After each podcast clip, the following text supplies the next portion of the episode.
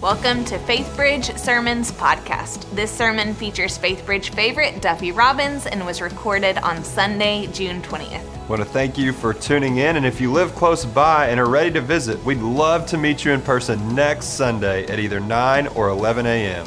And if you can't make it in person, join us live online at faithbridge.org slash live. Here's Duffy. Have a seat. Isn't that an amazing story? I mean, I love that. Just, just one couple whose choice of church uh, and authentic faith started this chain reaction of, of, grace that impacted their whole family and, and other households as well. I mean, I just, I love that story. Praise the Lord, right? Fantastic.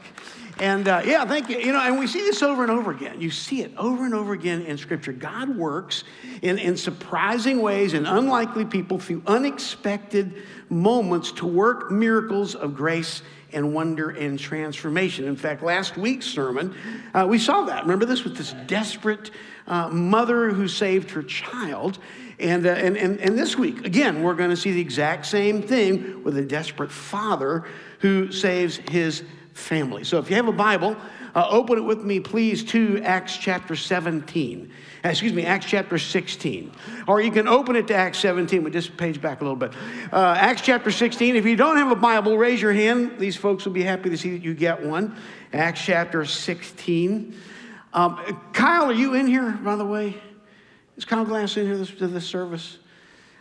I saw him outside smoking a minute ago. Anyway, I uh, no, just I mentioned that because uh, you know it's funny. I don't know. Maybe it's people when you see him on the video, uh, it's just intriguing to me that he would uh, find this little ad about pastors' robes.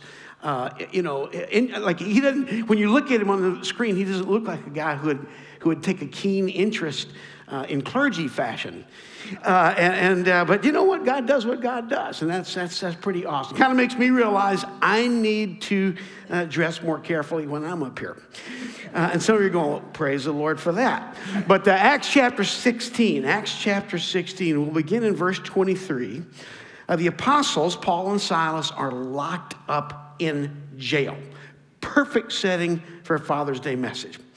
And it's around midnight, and they have been uh, severely beaten, handed over to the j- uh, head uh, jailer for safekeeping. And that's where we'll actually pick up the story in verse 24. So let's go to the text. Verse 24. Having received this order, the head jailer put them into the inner prison. Now, this would be the darkest, probably the filthiest part of the prison and he fastened their feet in stocks. And this, this is not the, the you know, the kind of stocks that you and your sister uh, put your feet in at Colonial Williamsburg so your parents could take a picture. These stocks uh, were, were perfect uh, instruments of torture. They, they could be uh, spread apart so that your legs were painfully wide and muscles would cramp and the, and the skin would get raw. So, so especially after the beatings, um, this is a picture of, of almost unspeakable uh, brutality, which makes the next verse all the more remarkable. Look at verse 25. About midnight, Paul and Silas were praying and singing hymns to God, and the prisoners were listening to them. And I, I love that line. The prisoners were, I mean, the prisoners were listening to them. I mean, that is a monster of understatement. I mean, can you imagine? You know, just when you'd expect groans and, and, and threats and curses, you know, what the prisoners hear from deep down in the darkest part of the dungeon of the prison are Paul and Silas praying and, and singing hymns to God. I'll, I'll bet they were listening, right? This is, this is a classic, I'll have what they're having uh, moment. Verse 26, look what happens. Suddenly, there was a great earthquake so that the foundations of the prison were shaken, and immediately all the doors were opened and everyone's bonds were unfastened. When the jailer woke and saw that the prison doors were open, he drew his sword and was about to kill himself, supposing that the prisoners had escaped. But Paul cried with a loud voice, Do not harm yourself, for we're all here. And the jailer called for lights and rushed in, and trembling with fear, he fell down before Paul and Silas. And he brought them out and said, Sirs, what must I do to be saved? And they said, Believe in the Lord Jesus, and you will be saved, you and your household. And they spoke the word of the Lord to him and all who were in his house. And he took them the same hour of the night and washed their wounds. And he was baptized at once, he and all his family. Then he brought them up into his house and set food before them. And he rejoiced along with his entire household that he had believed in God. Wow, I mean, that just, just that last, that last line. He rejoiced along with all his entire household that he had believed in God. God works in surprising ways in unlikely people through unexpected moments to work miracles of grace and wonder and transformation. And, and we see that uh, this morning very vividly uh, in the person of this nameless uh, Philippian jailer. It's an incident that, that reminds us that, that sometimes uh, you know, just in the providence of God, all it takes is the faith of one father to, to start a chain reaction of love and, and joy and redemption um, in an entire household and, and, and, and beyond. Now, as we look at this story, the Philippian jail this morning, we're going to make two very, very simple observations. The first one is this. The first is this God can use a cave in to build a house.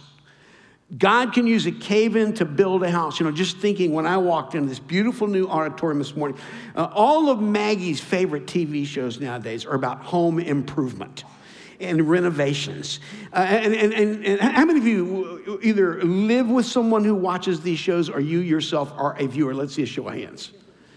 Okay, all right, yeah, it's intimidating. You know, I mean, you know how this works. People take a dilapidated, a tired old house and they just turn it into a masterpiece of, of open concept and white paint and, and shiplap, uh, which is actually a word I never uttered ever once in the first five decades of my life. I don't know how I did it. These shows uh, usually feature, as you know, some, some uh, uber capable uh, couple, generally marked by two traits. Number one, they are both very good looking. Number two, the wife, an incredible mother, is also a brilliant designer, and the husband, kind of a brawny, uh, you know, good old boy type, uh, can do anything in terms of home repair and, and, and renovation. And I'll be honest, you know, when, when Maggie and I watch these shows together, I'm just overwhelmed by a profound sense of inadequacy. Uh, you know, I mean, I, am just, you know, I mean, my proudest uh, do it yourself home improvement project was when I put a sump pump into the basement of our house. And I mean, that thing was beautiful. That thing was beautiful. It, it worked. Uh, but as much as I keep hoping HGTV might call me about doing a, a show, I realize there's not a huge demand uh, for an elderly bald guy using a jackhammer in the basement. Uh, but I, have actually commented to Maggie that these shows uh, have, have, only confirmed to me what I had already come to uh, suspect, and that is that, is that what we need in our relationship is a third guy, uh, a third figure who could be our husband. And, uh, and, and, and, and, and he would do all the work that we need done around the house. You know, he'd fix stuff for us and he'd do our taxes and he'd make sure the cars are in good repair and he'd book our hotels and our flights. And, and he, he, he wouldn't have conjugal privileges. But, uh, but he, he just, uh, he just kind of do stuff, you know, so me and Maggie could kind of, you know, just enjoy uh, our life together. Right now, we don't have a guy like that. We, we don't have that guy in our relationship. But what I've also noticed about all these shows, and maybe you have as well, in fact, one of the few jobs on the show I think I could actually do is they all begin with some element of demolition. They all, they all have a demo day. It's just everybody seems to understand that before there can be anything new, there has to be some demolition of the old. There has to be a demo day. We know very little about the Philippian jailer in Acts chapter 16. He must have been a man of stern devotion uh, because verse 24 tells us that uh, having been given the order to keep Paul and Silas locked away, he put them in the innermost part of the prison. Uh, we can assume uh, he was probably a man of some accomplishment. Uh, because given his position as the head jailer, the head jailer, particularly for such important prisoners, uh, he was probably retired military. Uh, which means he was also probably a, a man of some confidence and, and, and some uh, capability. From what we see in the text, we know uh, also that he was a, a family man. So, in a lot of ways, uh, he was kind of the prototype of the, of the you know, successful husband and father. I mean, clearly, at least on the surface, uh, he had built uh, a good life for himself and his family. The problem with a, a good life like that is that it can keep us from what Jesus describes in John chapter 10, verse 10, as the abundant life. The abundant life. And that's why the earthquake that day in Acts chapter 16 was probably one of the best things that ever happened to that Philippian jailer. Because but that, that, that cave in shook him to his foundations. And we know from verse 27 when he regained consciousness in the dust and, and, and the chaos after the, after the earthquake that, that he just assumed all of his prisoners uh, had escaped. So he immediately grabs his sword with the intention of committing uh, suicide because for a Roman soldier it was simple you lose your prisoner, you lose your life. So this wasn't just, you know, like a prison caving in. This was, this was a moment in which his life was caving in, just crashing down all around him. But oddly enough, um, in the dust, and in the darkness, he apparently also had kind of a moment of clarity. Look at verse 28 because Paul cried out to him with a loud voice, Do not harm yourself, for you're all here. And somehow in that moment, he seemed to understand that whatever power and prestige he had as an officer in the empire's army, the most powerful empire on earth, it was nothing compared to the power and authorities these guys had as agents of the kingdom of God. And so we see in verse 30, what does he do? He, he comes over and he falls trembling before Paul and Silas and says, verse 30, What must I do to be saved? Now, it's true. We don't, we don't know exactly what he meant with those words. We don't know if he meant, like, you know, how can I keep uh, you know, my superiors from punishing me? Or how can I keep these prisoners from, from killing me? Or, or maybe he did mean it in some kind of spiritual way, like, how can I have what, what, what you guys have? But in some ways, I think that's probably just the point. Like, he, he didn't even know for sure what it meant. He just understood this I'm a desperate man. I'm a desperate man, and these men offer my best and only hope in this person called Jesus, which is precisely the pattern we see over and over in, again in Scripture. We saw it last week, right, with the Syrophoenician woman. And we, you know, there's a lot of stuff this guy didn't understand, but there was one absolute critical truth he had come to understand, and that is he was in desperate need in all of his training and the perks and the privileges of his rank and the so called deities that were worshiped all around him in pagan Rome culture, they were not able to bring about his rescue. And Paul and Silas told him the one hope he had, the one hope you have, is in the Lord Jesus.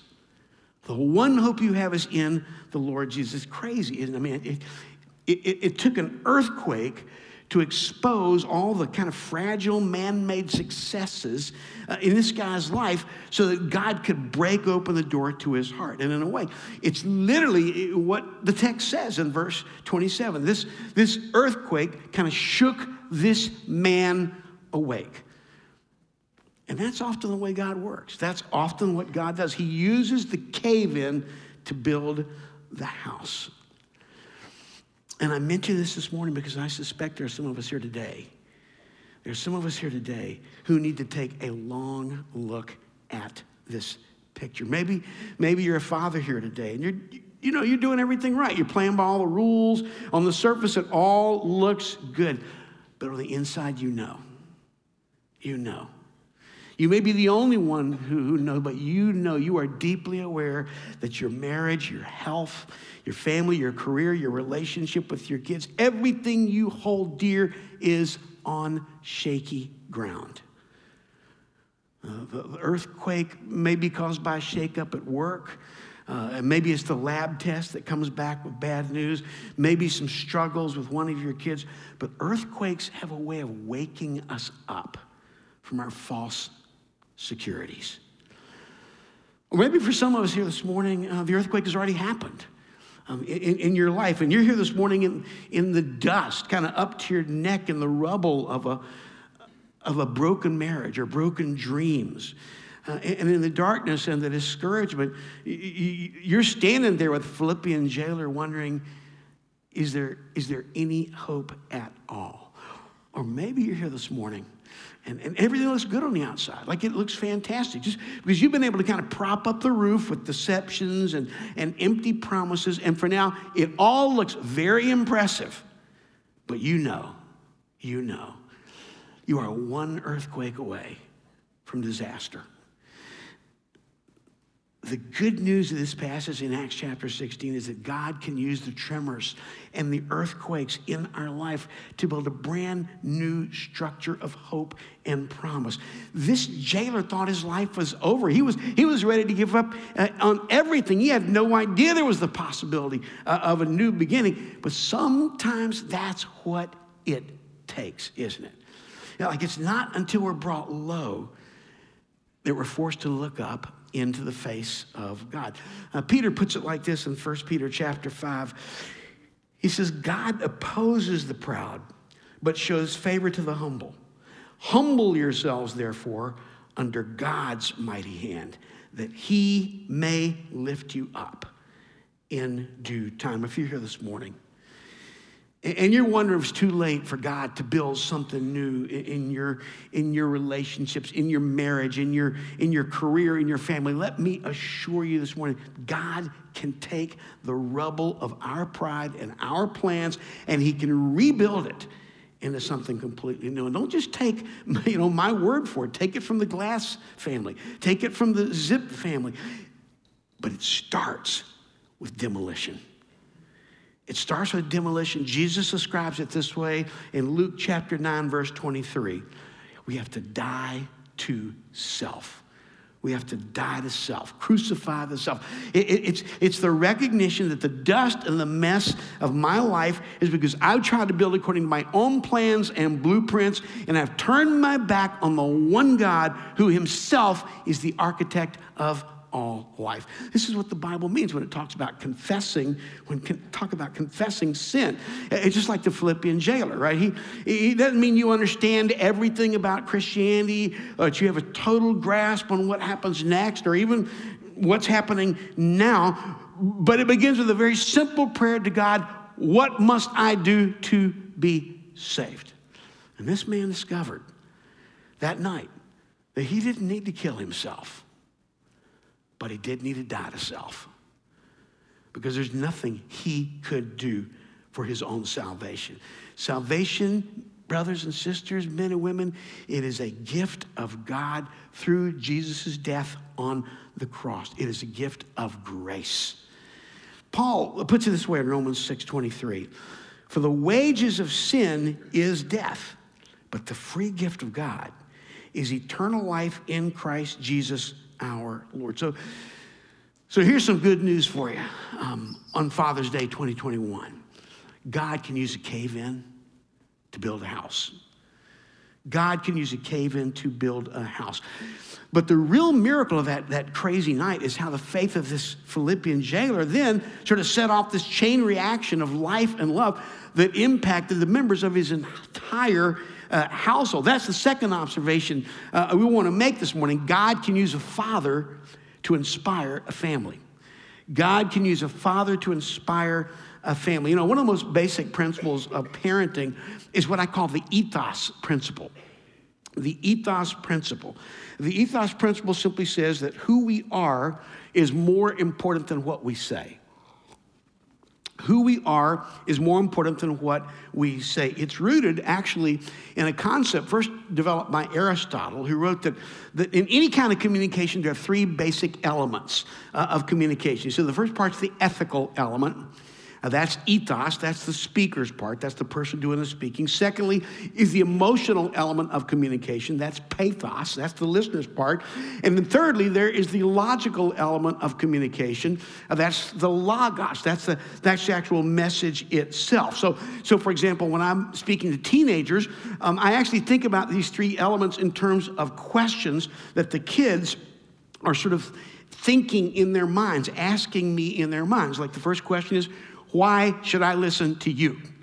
Why should I listen to you, right? That, that's, that's ethos. Second question Do you really care about me when you're speaking up there? Do you really know my questions? Do you really care about my hurts and my hopes? Do you understand me? That's pathos, that's the emotional element.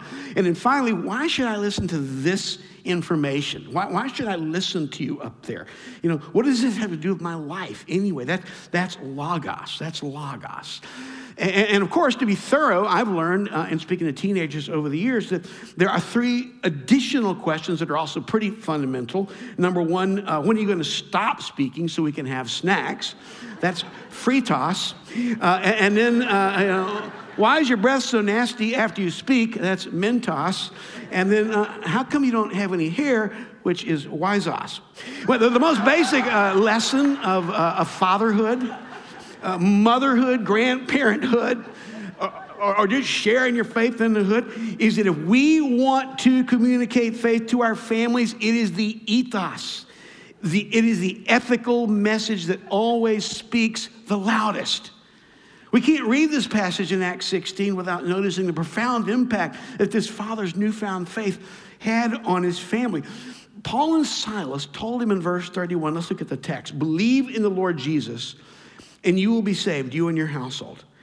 And they spoke the word of the Lord to him and to all who were in his house. And he took them the same hour of the night and washed their wounds. And he was baptized at once, he and all his family. Then he brought them up into his house and set food before them. And he rejoiced along with his entire household that he had believed in God. I mean, just, just the way Luke writes it in Acts 16, the words almost kind of gush out. He sounds almost, you know, breathless. There's an excitement in, in the words. It's like he's doing, you know, play by play for this like sudden death uh, overtime game. You know, what you see in these verses, though, is just over and over a contagion of joy in this jailer's newfound faith. We don't know what he was like that day, that, that you know, when he set out from the house, uh, ready to kind of pull the evening shift over at the jail. But it's pretty clear by the time he got back home early the next morning, his family saw a changed man. A changed man. And it wasn't just what he said, it was the ethos. It was, it was what they saw in his life. Immediately, they saw and heard his hunger for the word of the Lord. Look at verse 32. That they saw him translate that, that devotion into service. So when he washed the wounds of Paul and Silas, verse 33. Then they saw his obedience when he chose to be baptized. They saw him practice hospitality when he set food before Paul and, and Silas, uh, verse 34. And most of all, uh, the latter part of verse 34, this is my favorite. What they saw in their father and husband was an unexplainable, authentic joy. Not because everything was going to be smooth and easy for him, because in some ways, right, life had just become much more complicated, right? There, there were still hard questions he had about his job and about the, about the possible loss of prestige. But I wonder if in some ways that even made his joy more profound. Because they understood this is a guy who once was lost, but he's been found. He's been found. And of course, what we see in verse 34 is that that father's faith was an inspiration to his entire household.